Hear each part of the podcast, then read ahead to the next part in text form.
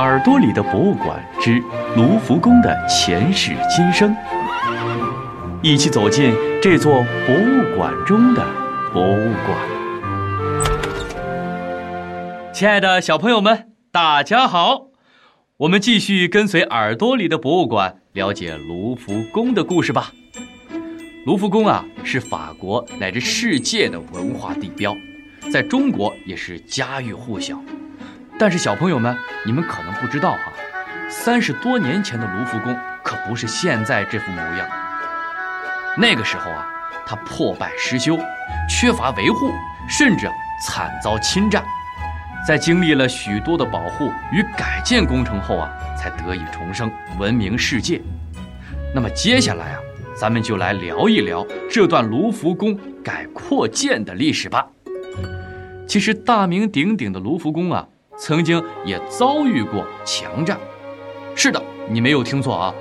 故事啊，开始于上世纪八十年代。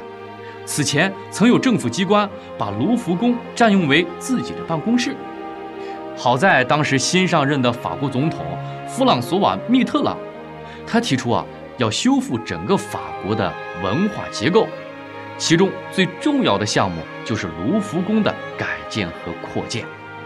他提出要让卢浮宫恢复原来的用途，其实就是让财政部从卢浮宫里搬出去，恢复卢浮宫作为文化遗产及博物馆的主要用途。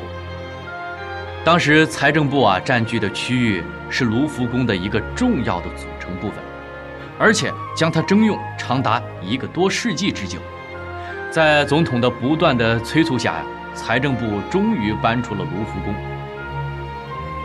这一次的回收，一下子使卢浮宫增加了两万平方米的展览面积，三个庭院和一百六十五个新展厅，共展出艺术品一点二万件。卢浮宫的展品由此大大增多。现在啊，我们说起卢浮宫标志性的建筑物，人们第一反应大多是正门那座由华裔建筑大师贝聿铭设计的。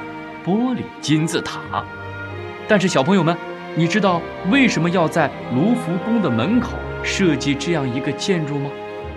想当初啊，这座金字塔的建造过程也经历了许多坎坷。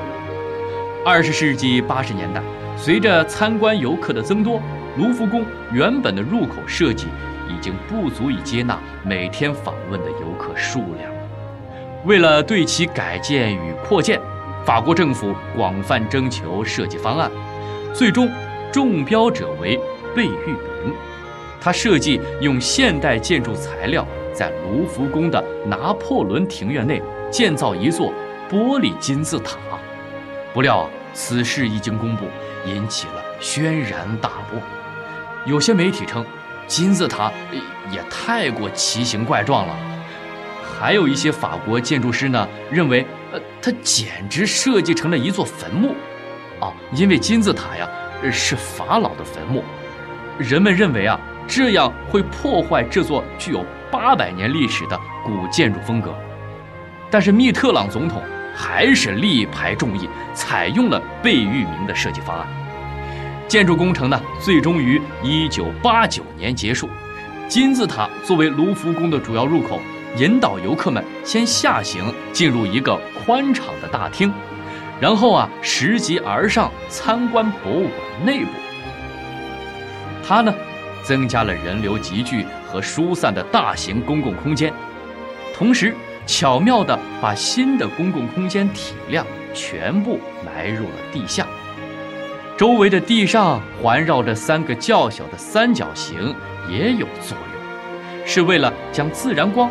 引入旗下的拿破仑庭院，除了为卢浮宫增加了新入口，贝聿铭啊还设计了一系列的地下空间，包括展廊、仓库和修复实验室，并将博物馆的各个一楼连接起来。在新增和重新布置了博物馆的辅助空间后呢，卢浮宫可以增加自己的馆藏，并展出。更多的艺术品了。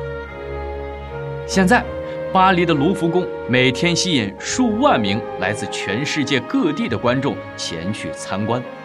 但你知道，在法国以外，还有另外一座卢浮宫吗？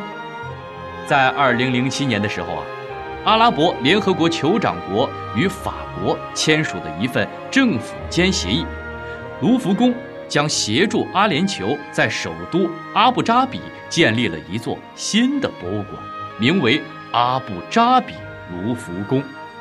卢浮宫将向阿布扎比馆方出借各个历史文明时期的数百件展品。